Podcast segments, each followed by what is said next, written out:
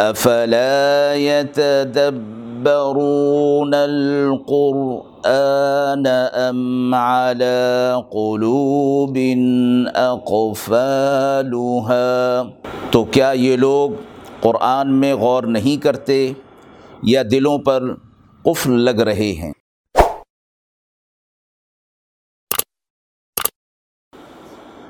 بسم اللہ الرحمن الرحیم۔ ناظرین اکرام، السلام علیکم ورحمۃ اللہ وبرکاتہ۔ درس قرآن کا یہ سلسلہ آج انشاءاللہ صورت البقرہ آیت نمبر ایک سو ترپن سے شروع ہو رہا ہے۔ اعوذ باللہ من الشیطان الرجیم۔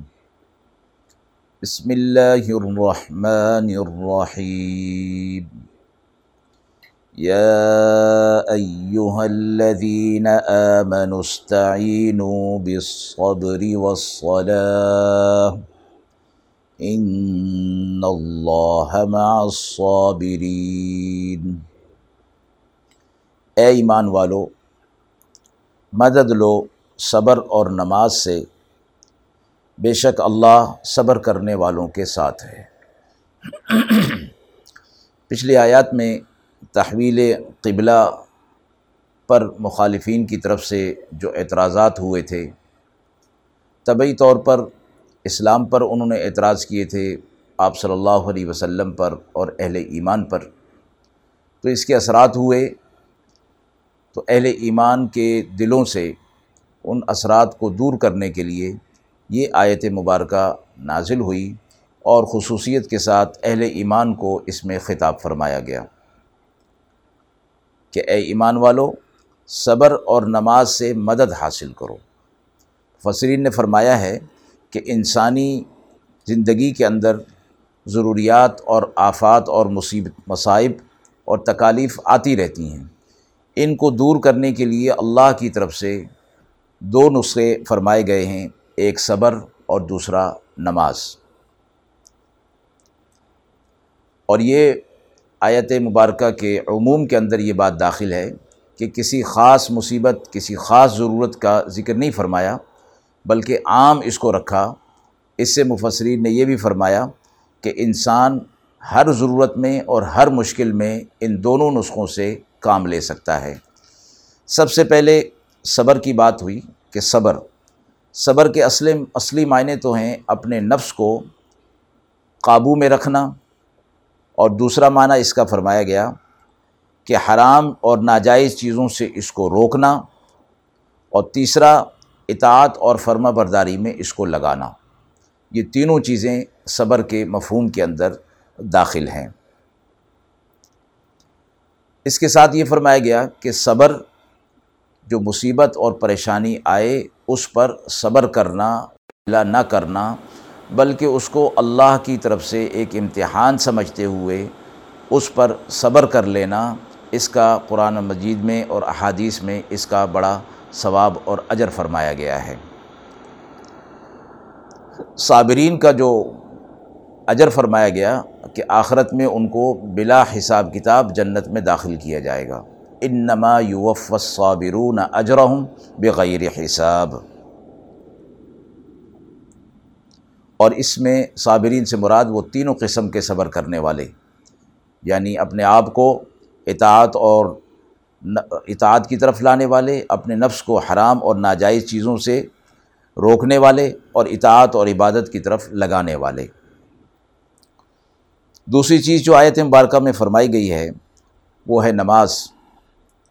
جو تمام انسانی ضروریات کو پورا کرنے اور تمام پریشانیوں کو دور کرنے کے لیے اکثیر کا درجہ رکھتی ہے۔ اور نماز دراصل صبر کی ایک عملی مثال بھی ہے کہ اس میں آدمی بہت ساری چیزوں سے اپنے آپ کو روک لیتا ہے، اپنے نفس کو روک لیتا ہے، ظاہری حالات کے اعتبار سے بھی، اپنے آپ کو گناہوں سے بھی، کھانے پینے سے، چلنے پھرنے سے، بہت ساری چیزوں سے اس نے روک لیا۔ تو نماز صبر کی ایک عملی مثال بھی ہے۔ اور نماز سے پریشانیاں دور ہوتی ہیں، مصائب دور ہوتے ہیں، مسائل حل ہوتے ہیں۔ بشرطے کہ نماز کو آداب کے ساتھ خوشو اور خضو کے ساتھ ادا کیا جائے۔ آج ہماری نمازیں جو غیر مؤثر نظر آتی ہیں، اس میں قصور نماز کا نہیں، اس میں قصور ہمارا اپنا ہے۔ کہ ہم نماز کو آداب اور خوشور خضو کے ساتھ ادا نہیں کرتے، رسول اللہ صلی اللہ علیہ وسلم کی عادت مبارکہ تھی کہ جب کوئی مہم پیش آتی تھی تو آپ صلی اللہ علیہ وسلم نماز کی طرف متوجہ ہو جاتے کر ہو جاتے تھے اور اس کی برکت سے اللہ رب العزت ان کام کو، اس مہم کو پورا فرما دیتے تھے۔ آیت مبارکہ کے آخری حصے میں فرمایا، ان اللہ مع الصابرین، اللہ صبر کرنے والوں کے ساتھ ہے۔ تو چونکہ صبر اور نماز کی بات ہوئی، تو آخری حصے کے اندر یہ فرما دیا گیا کہ اللہ کی معیت، اللہ کی مدد و نصرت صبر کرنے والوں کے ساتھ ہے۔ دوسری، یہ بات اس کے اندر فرما دی گئی، یہ راز بتا دیا گیا کہ صبر اور نماز سے مسائل اور مصائب اور مشکلات کیسے دور ہو جاتی ہیں، وہ اس آیت مبارکہ کے مفہوم کے اندر یہ بات شامل ہے کہ جب آدمی صبر کرتا ہے تو صبر کے نتیجے میں اللہ کی مدد و نصرت اس کے ساتھ ہو جاتی ہے۔ اللہ کی معیت اس کو نصیب ہو جاتی ہے۔ تو جس کو اللہ کی معیت نصیب ہو جائے، اللہ کی مدد و نصرت نصیب ہو جائے، اس کا کام کیسے نہیں پورا ہوگا اور اس کی مشکل کیسے دور نہیں ہوگی۔ تو یہ بات فرمائی گئی کہ اللہ صبر کرنے والوں کے ساتھ ہے۔ یہ بھی دراصل ایک قسم کی ترغیب ہے کہ صبر ضرور اختیار کرنا چاہیے کہ اللہ کی مدد و نصرت اس سے حاصل ہوتی ہے۔ ولا تقولوا لمن يقتل في سبيل الله اموات بل احياء ولكن لا تشعرون ولنبلونكم بشيء من الخوف والجوع ونقص من الاموال والانفس والثمرات وبشر الصابرين الذين اذا اصابتهم مصيبه قالوا انا لله وانا اليه راجعون. اولئك عليهم صلوات من ربهم ورحمه واولئك هم المهتدون. اور جو لوگ اللہ کی راہ میں مارے گئے ہیں، ان کو مردہ مت کہو۔ وہ زندہ ہیں، لیکن تم اس کا شعور نہیں رکھتے۔ اور ہم آزمائیں گے تم کو تھوڑے ڈر سے، بھوک سے اور نقصانوں سے، مال کے نقصانوں سے اور جانوں کے نقصان سے اور میووں کے نقصان سے۔ اور خوشخبری ہے صبر کرنے والوں کو۔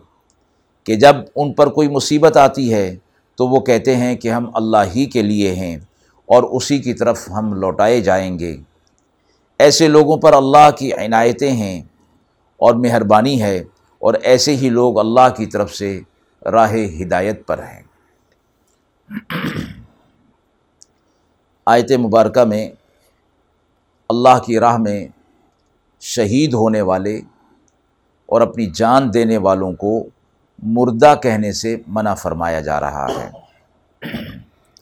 شہید کی جو اصطلاح ہے، وہ اس معنی میں کہ اللہ کے کلمے کی سربلندی کے لیے، حق کی سربلندی کے لیے اپنی جان کو قربان کر دینا یہ شہید کہلاتا ہے۔ اسلامی روایات کی روح سے ہر مرنے والے کو عذاب یا ثواب بہرحال محسوس ہوتا ہے۔ اس میں کافر اور مومن، صالح اور فاسق کی کوئی تفریق نہیں ہے۔ یہ حیات برزخی ہوتی ہے، لیکن اس حیات برزخی کے مختلف دراجات ہیں۔ ایسا مقتول جو اللہ کی راہ میں قتل کر دیا جائے، اس کو شہید کہا جاتا ہے۔ ظاہری اعتبار سے یہ کہنا کہ وہ مر گیا، وہ قتل ہو گیا، وہ فوت ہو گیا، ظاہری حالات کے اعتبار سے کہنا ٹھیک ہے۔ لیکن فرمایا کہ جو دوسرے لوگ مر جاتے ہیں، فوت ہو جاتے ہیں، ان میں اور ان کی ان کی موت میں اور برزخی حالت کے اندر فرق ہوتا ہے۔ اور اسی چیز کی ممانعت اس آیت مبارکہ کے اندر کی جا رہی ہے کہ ان کو تم مردہ مت کہو۔ یعنی عام لوگوں جس طرح مر جاتے ہیں، وفات پا جاتے ہیں، تم انہیں جو اللہ کی راہ میں، اللہ کے کلمے کی سربلندی کے لیے مر گئے ظاہری اعتبار سے تو وہ مقتول ہو گئے، مر گئے، وفات پا گئے، لیکن ان کو مردہ تم نہ کہو، ان کو اللہ کی طرف سے برزخی زندگی عطا کی گئی ہے۔ لیکن اس برزخی زندگی کا تمہیں شعور نہیں ہو سکتا۔ لہذا اللہ کی طرف سے یہ ممانعت آ گئی کہ وہ مرے نہیں ہیں۔ برزخی زندگی ان کو مل گئی ہے، لیکن اس برزخی زندگی کا تمہیں شعور نہیں ہو سکتا۔ حدیث مبارکہ میں آتا ہے کہ اس کا جسم باوجود اس کے کہ گوشت پوش کا ہوتا ہے، لیکن وہ خاک سے، زمین سے متاثر نہیں ہوتا اور وہ گلتا سڑتا نہیں ہے اور مثل جسم زندہ کے صحیح سالم رہتا ہے۔ یہ برزخی زندگی اللہ کی طرف سے ان کو ایک انعام کے طور پر ہوتی ہے۔ اسی طرح یہ بھی فرمایا گیا کہ ہم تمہیں دنیا کے اندر تمہارے نقصان سے، جانوں، مالوں کے نقصان سے، کاروبار سے اور زراعت میں نقصان سے تمہارا امتحان ہوگا۔ اور فرمایا، جیسے پچھلی آیت کے اندر صبر کرنے والوں کا ذکر تھا، ان اللہ مع صابرین کا، تو اس آیت مبارکہ میں بھی اسی بات کو مزید دہرا دیا گیا ہے کہ جب یہ نقصانات ہوں گے اور یہ پریشانی اس کی وجہ سے آئے گی تو جو ان نقصانات پر صبر کر لیں گے۔ ظاہر ہے کہ یہ بھی انسانی زندگی کے حالات ہیں کہ اس طرح کے نقصان آنا تو ان حالات میں اللہ کی طرف سے ایک تعلیم دی جا رہی ہے کہ ان حالات میں کیا کرنا ہے۔ یہ بھی مشکلات ہیں انسان کی، مصائب ہیں۔ تو ان مصائب اور پریشانیوں میں کیا کرنا چاہیے؟ فرمایا کہ جو ان پر صبر کر لے گا تو اس کے لیے بشارت ہے۔ وبشر صابرین صابرین کے لیے اس میں بشارت ہے۔ اب صابرین کون ہیں؟ وہ آگے اگلی آیت کے اندر فرما دیا گیا کہ صابرین وہ ہیں کہ جب ان پر اللہ کی طرف سے کوئی مصیبت آتی ہے، کوئی پریشانی آتی ہے، تو وہ صبر بھی کرتے ہیں اور وہ کہتے کیا ہیں؟ وہ زبان سے بھی یہ کہتے ہیں، دل میں بھی یہ سمجھتے ہیں کہ ہم اللہ کے لیے ہیں اور ہمیں اللہ ہی کی طرف لوٹ کر جانا ہے۔ جو ہم ایک جملہ انا للہ و انا الہ راجعون پڑھتے ہیں، تو ہم نے اس کو، اس جملے کو صرف جو فوت ہونے والے ہیں، ان کے لیے مقرر کیا ہوا ہے۔ جبکہ ہر مصیبت اور پریشانی پر اس کو پڑھنا چاہیے۔ اور حدیث مبارکہ کے مفہوم میں یہ بات داخل ہے کہ جب کوئی پریشانی آئے تو انا للہ و انا الہ راجعون پڑھنا چاہیے اور اس کی دلیل اسی آیت سے لی جاتی ہے۔ صابرین سے متعلق یہ فرمایا گیا کہ جب ان پر کوئی پریشانی اور مصیبت آتی ہے تو وہ انا للہ و انا الہ راجعون کہتے ہیں۔ اور اس کے اندر یہ تعلیم فرما دی گئی کہ مصیبت آنے والوں، مصیبت جس پر آئی ہے، اس کو ایسا ہی کہنا چاہیے۔ اور جب وہ ایسا کہے گا تو اس کی یہ مصیبت اللہ کی طرف سے دور بھی ہوگی اور وقتی طور پر اس کو ایسا کہنے میں اللہ کی طرف سے ثواب بھی ملے گا۔ اور دل سے اگر اس نے یہ سمجھ لیا کہ جو کچھ اللہ کی طرف سے ہو رہا ہے، وہ اللہ ہی کی طرف سے ہے اور مجھے اس پر صبر کرنے کا حکم ہے، تو اس پر اجر و ثواب کے ساتھ ساتھ غم اور رنج کی کیفیات جو دل کے اوپر اثر کرنے والی ہیں، وہ بھی ختم ہو جاتی ہیں اور اللہ دل کے اندر اطمینان جو ہے وہ ڈال دیتا ہے۔ اس لیے اگلی آیت کے اندر فرمایا گیا، ایسے ہی لوگوں پر جو ایسا، ایسی بات کرتے ہیں کہ ہم اللہ کے لیے ہیں اور اللہ ہی کی طرف لوٹ کر جانے والے ہیں۔ اگلی آیت میں فرمایا، ایسے ہی لوگوں پر اللہ کی عنایتیں ہوتی ہیں۔ اللہ ان کے قلب پر اطمینان جو ہے وہ ڈال دیتا ہے اور ان کے دلوں سے جو پریشانی اور مصیبتیں ہیں وہ دور کر دیتا ہے۔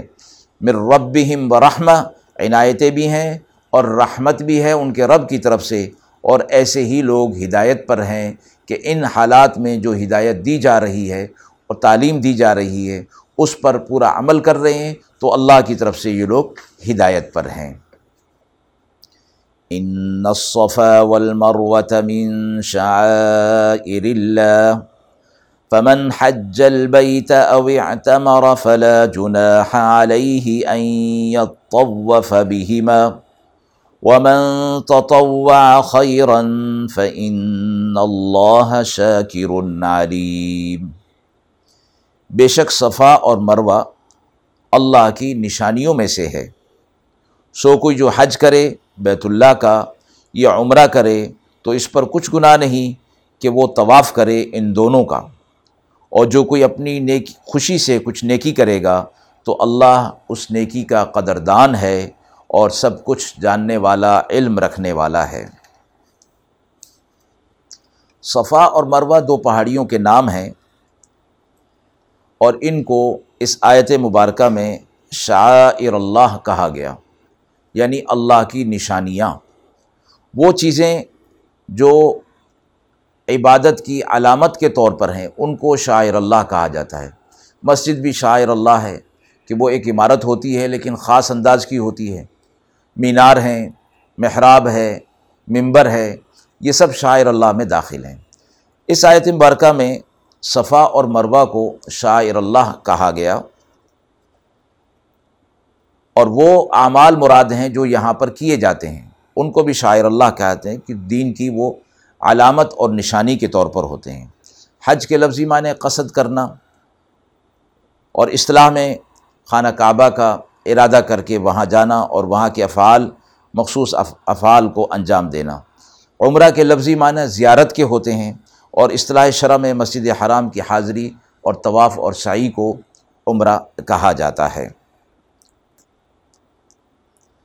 اور یہ سعی جو صفا اور مروہ کے درمیان کی جاتی ہے، امام احمد بن حنبل کے نزدیک یہ مستحب ہے اور امام مالک اور امام شافی کے نزدیک یہ فرض ہے۔ امام ابو حنیفہ رحمہ اللہ کے نزدیک واجب ہے کہ اگر اس کو ترک کر دیا گیا تو دم دینا پڑے گا۔ ان الذين يكتمون ما انزلنا من البينات والهدى من البينات والهدى من بعد ما بيناه للناس في الكتاب اولئك يلعنهم الله ويلعنهم اللاعنون الا الذين تابوا واصلحوا وبينوا فاولئك اتوب عليهم وانا التواب الرحيم ان الذين كفروا وماتوا وهم كفار اولئك عليهم اولئك عليهم لعنه الله والملائكه والناس اجمعين خالدين فيها لا يخفف عنهم العذاب ولا هم ينظرون بے شک جو لوگ چھپاتے ہیں اس چیز کو جسے ہم نے واضح طور پر نازل کیا اور ہدایت کی باتیں بھی۔ بعد اس کے کہ ہم ان کو واضح کر چکے لوگوں کے لیے کتاب میں، تو اللہ ان پر لانت کرتا ہے اور لانت کرنے والے بھی ان پر لانت کرتے ہیں۔ مگر جو لوگ توبہ کر لیں اور اپنی اصلاح کر لیں اور اپنے کلام کو اور بیان کو اور حق بات کو درست کر لیں، تو ان کو میں معاف کرتا ہوں۔ میں بڑا معاف کرنے والا، بڑا رحم کرنے والا ہوں۔ بے شک جو لوگ کافر ہو گئے اور اسی حالت میں مر گئے انہیں پر لانت ہے اللہ کی اور فرشتوں کی اور لوگوں کی، سب لوگوں کی۔ ہمیشہ ہمیشہ کے لیے وہ اسی لانت میں رہیں گے، نہ ان سے عذاب ہلکا ہوگا اور نہ ان کو مہلت ملے گی۔ ان لوگوں کا ذکر کیا جا رہا ہے کہ جن کی طرف اللہ رب العزت نے ہدایات نازل فرمائی اور وہ لوگ اس کو چھپا رہے ہیں تو بڑا جرم کر رہے ہیں۔ آیت میں فرمایا گیا، اللہ کی بھی لانت تمام مخلوق ان پر لانت بھیجتی ہے۔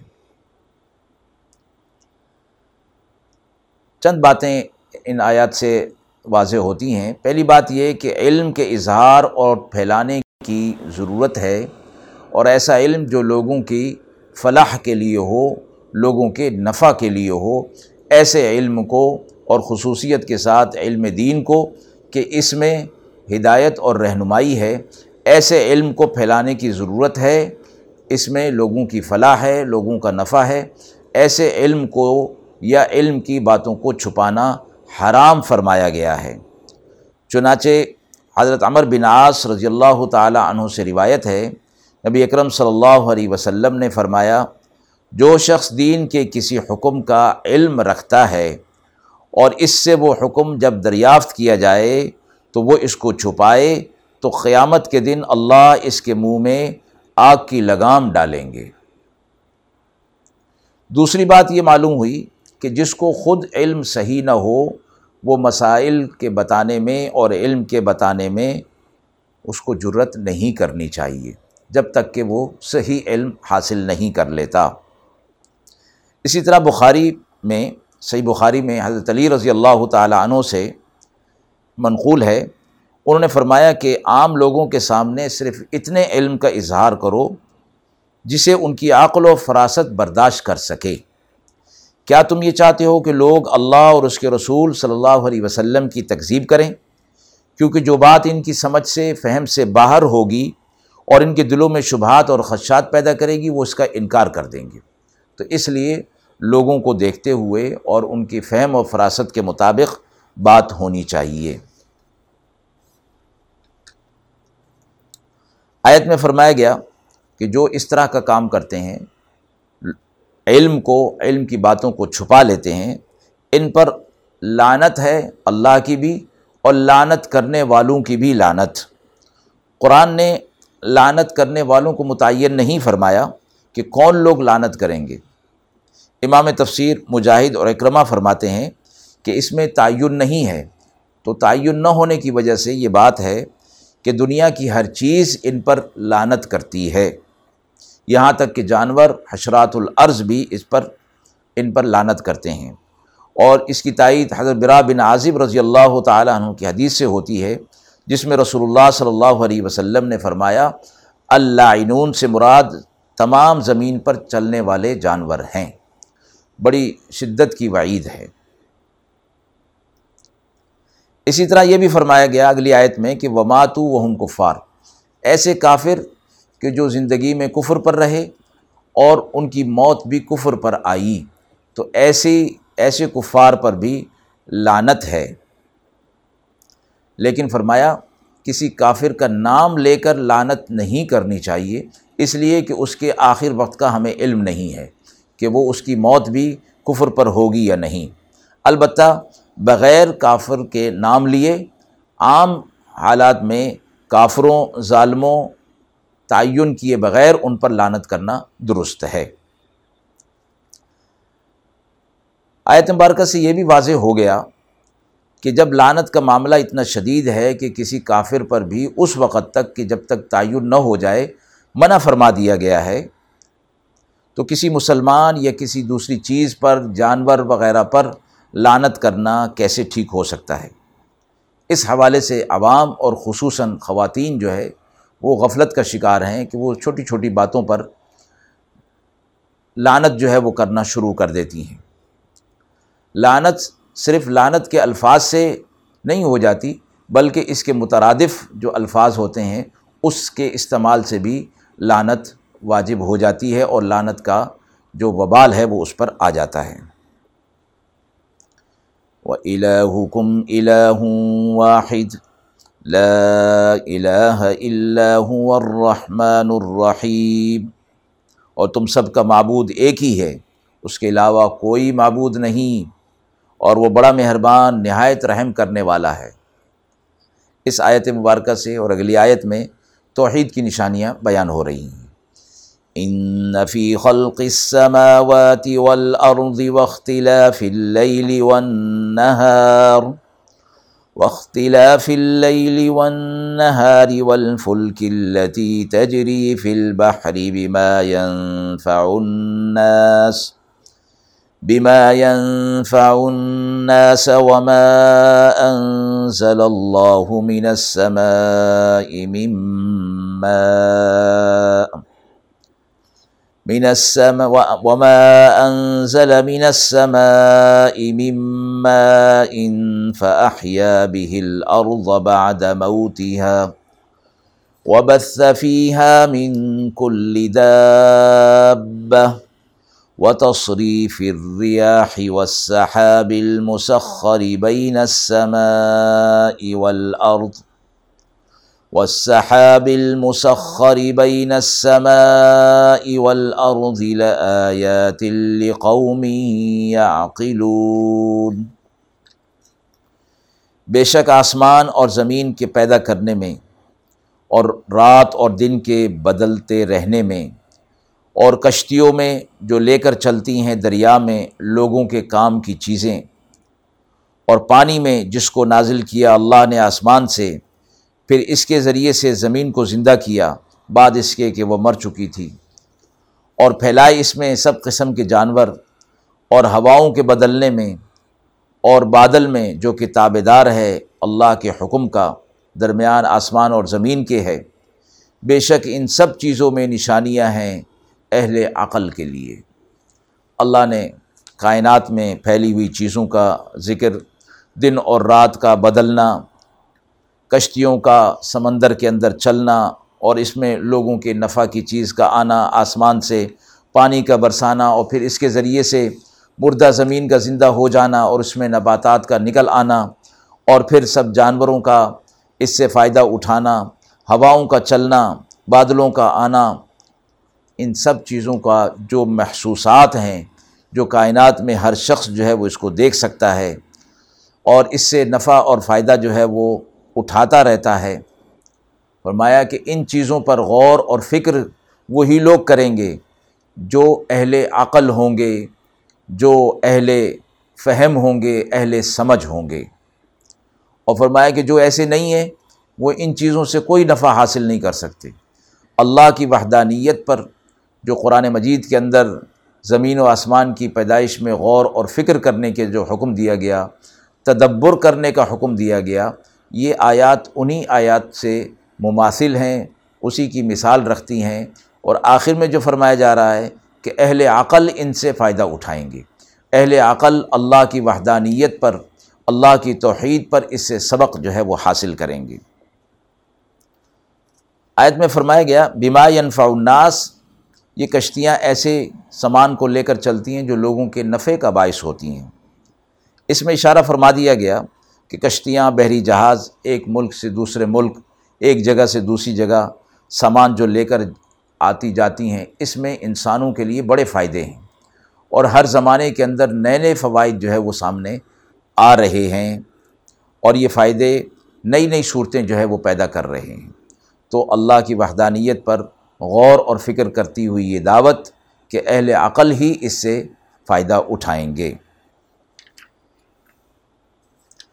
ومن الناس من يتخذ من دون الله أندادا يحبونهم كحب الله والذين آمنوا أشد حبا لله ولو يرى الذين ظلموا إذ يرون العذاب أن القوة لله جميعا وأن الله شديد العذاب اور بعض لوگ وہ ہیں جو اللہ کے علاوہ اوروں کو اللہ کے برابر بنا لیتے ہیں اور ان سے ایسی محبت رکھتے ہیں جیسے اللہ سے محبت رکھنی چاہیے اور ایمان والوں کو اللہ سے بہت زیادہ محبت ہوتی ہے اور اگر دیکھ لیں یہ ظالم اس وقت کو اللہ کے عذاب کو کہ ساری قوت اللہ ہی کے لیے ہے اور یہ کہ اللہ کا عذاب سخت ترین ہے۔ مشرقین کے بارے میں یہ آیت مبارکہ ہے کہ یہ لوگ اللہ کو چھوڑ کر دوسروں کو اپنا الہ اور معبود بنا لیتے ہیں اور الہ اور معبود بنا لینے کے بعد ان سے ایسی محبت کرتے ہیں جیسی محبت اللہ سے ہونی چاہیے۔ یعنی حقیقی جو خالق اور مالک ہے اور منعم ہے، نعمتیں دینے والا ہے حقیقی محبت تو اسی سے ہونی چاہیے کہ اسی نے پیدا بھی کیا اور ساری نعمتیں بھی اور زندگی بھی عطا فرمائی تو شدید اور اعلیٰ درجے کی محبت اسی کے ساتھ ہونی چاہیے۔ تو مشرقین کے بارے میں فرمایا کہ یہ لوگ اللہ سے محبت نہیں کرتے بلکہ اللہ کے علاوہ جن کو انہوں نے معبود بنایا ہوا ہے ان سے یہ وہ محبت کرتے ہیں۔ حالانکہ ویسی محبت صرف اللہ سے ہونی چاہیے۔ تو فرمایا کہ ویسی محبت اللہ سے جو ہونی چاہیے، وہ کون کرتے ہیں؟ وہ اہل ایمان کرتے ہیں۔ والذین آمنوا اشد حب اللہ اسی سے فقہ مفسرین یہ فرماتے ہیں کہ اللہ کی محبت شدید ترین ہونی چاہیے۔ اور یہ اہل ایمان کی علامت ہے کہ وہ اللہ کی محبت دل کے اندر سب سے زیادہ رکھتے ہیں۔ بخلاف مشرقین کے کہ ان کی محبت جو ہے، وہ اپنے معبودان باطلہ کے ساتھ وقتی ہوتی ہے۔ جب انہیں معلوم ہوتا ہے کہ یہ ہمیں ضرر سے اور مشکل تکلیف سے بچا نہیں سکتے، تو پھر ان کی محبت ختم ہو جاتی ہے۔ یقین کے چونکہ معبودان باطلہ بہت سارے ہوتے ہیں، اس لیے وہ سب کی محبت کے اندر مبتلا ہوتے ہیں۔ اور جہاں کہیں انہیں ضرر تکلیف پہنچتی ہے، تو وہ ان سے دور ہو جاتے ہیں۔ لیکن اہل ایمان جانتے ہیں کہ ان پر مصیبت اور پریشانی اللہ ہی کی طرف سے آ رہی ہے۔ اس مصیبت اور پریشانی کے باوجود ان کے دل سے اللہ کی محبت کم نہیں ہوتی، بلکہ وہ اللہ سے اور زیادہ رجوع کرنے والے ہو جاتے ہیں۔ اس لیے فرمایا، اہل ایمان اللہ سے شدید ترین محبت کرتے ہیں۔ اور پھر انہی کے بارے میں فرمایا مشرقین کے بارے میں کہ اگر وہ لوگ آخرت کا عذاب یہاں دیکھ لیں کہ وہ کتنا شدید اور سخت ہے اور اللہ کی پکڑ کتنی شدید ہے، تو انہیں معلوم ہو جائے گا کہ ساری قوت اللہ کے لیے ہے۔ تو پھر وہ شرک نہیں کریں گے، شرک سے باز آ جائیں گے۔ لیکن وہ لوگ اس طرف آ نہیں رہے اور شرک کے اندر مبتلا ہیں۔ اذ الدین الذين اتبعوا من الذين اتبعوا ورأوا العذاب وتقطعت بهم الأسباب وقال الذين اتبعوا لو أن لنا كرة فنتبرأ منهم كما تبرأوا منا. كذلك يريهم الله أعمالهم حسرات عليهم وما هم بخارجين من النار. قیامت کے دن یہ لوگ جو اللہ کو چھوڑ کر دوسروں کو پکارتے ہیں بیزار ہو جائیں گے جن کی وہ پیروی کرتے تھے ان سے۔ اور دیکھیں گے عذاب کو تو ان کے آپس کے تعلقات منقطع ہو جائیں گے۔ اور کہیں گے اپنے پیروکاروں کو کہ اچھا ہوتا جو ہم دنیا، ہم کو دنیا کی طرف لوٹ جانا مل جاتا، تو پھر ہم بھی ان سے بیزار ہو جاتے جیسے یہ آج ہم سے بیزار ہیں۔ اسی طرح اللہ انہیں دکھائے گا ان کے کام حسرت دلانے کے لیے۔ اور وہ ہرگز آگ سے باہر نہیں نکالے جائیں گے۔ مشرقین ہی کی بات ہو رہی ہے کہ دنیا کے اندر یہ لوگ اپنے سرداروں، عمرا کے پیچھے جو ہے وہ چلتے رہتے تھے۔ قیامت کے دن مشرقین کے سردار، ان کے عمرا اپنی عوام سے الگ ہو جائیں گے اور الگ ہونے کا اعلان کر دیں گے اور انہیں بے یار و مددگار چھوڑ دیں گے اور آپس کے تعلقات جو دنیا کے اندر تھے وہ ختم ہو جائیں گے۔ تو پھر یہ لوگ وہاں کہہ اٹھیں گے کہ جن کی ہم پیروی کر رہے تھے کہ کاش کہ ہمیں دنیا کے اندر ایک دفعہ جانا مل جائے، تو وہاں ہم دنیا میں جا کر ان سے ایسے بیزار ہو جائیں گے جیسے یہ لوگ آج ہم سے بیزار ہو گئے ہیں۔ یعنی دنیا کے اندر تو ہمارے ان کے ساتھ تعلقات تھے، لیکن آج یہ لوگ ہم سے بیزاری کا اعلان کر رہے ہیں۔ تو کاش کہ ہمیں دنیا میں جانا مل جائے۔ قرآن و حدیث کے اندر کفار کا دنیا کے اندر جانے کی حسرت اور تمنا کا ذکر مختلف انداز میں بیان کیا گیا ہے۔ ایک تو آخرت کا عذاب دیکھ کر بھی، اور دوسرا اس قسم کی جو باتیں ہیں جن کے ساتھ دنیا میں تعلق تھا، وہ وہاں اس تعلق سے اپنے آپ کو علیحدہ کر لیں گے، دور کر لیں گے۔ تو آخرت میں یہ جو حسرت اور جو تمنا اور آرزو ہوگی، دراصل ان کی حسرت کو بڑھانے کے لیے ہوگی۔ یہی فرمایا گیا کہ اللہ ان کی ان کی حسرتوں کو بڑھائے گا۔ لیکن ان کی یہ حسرت اور تمنا کبھی بھی جو ہے وہ پوری نہیں ہوگی اور نہ ان کو آگ سے باہر نکالا جائے گا۔ مشرقین کے لیے تو دائمی عذاب ہے، جہنم کا عذاب ہمیشہ ہمیشہ کے لیے ہے۔ اللہ تعالی ہم سب کو اس سے محفوظ فرمائے۔ و آخر دعوانا ان الحمد للہ رب العالمین۔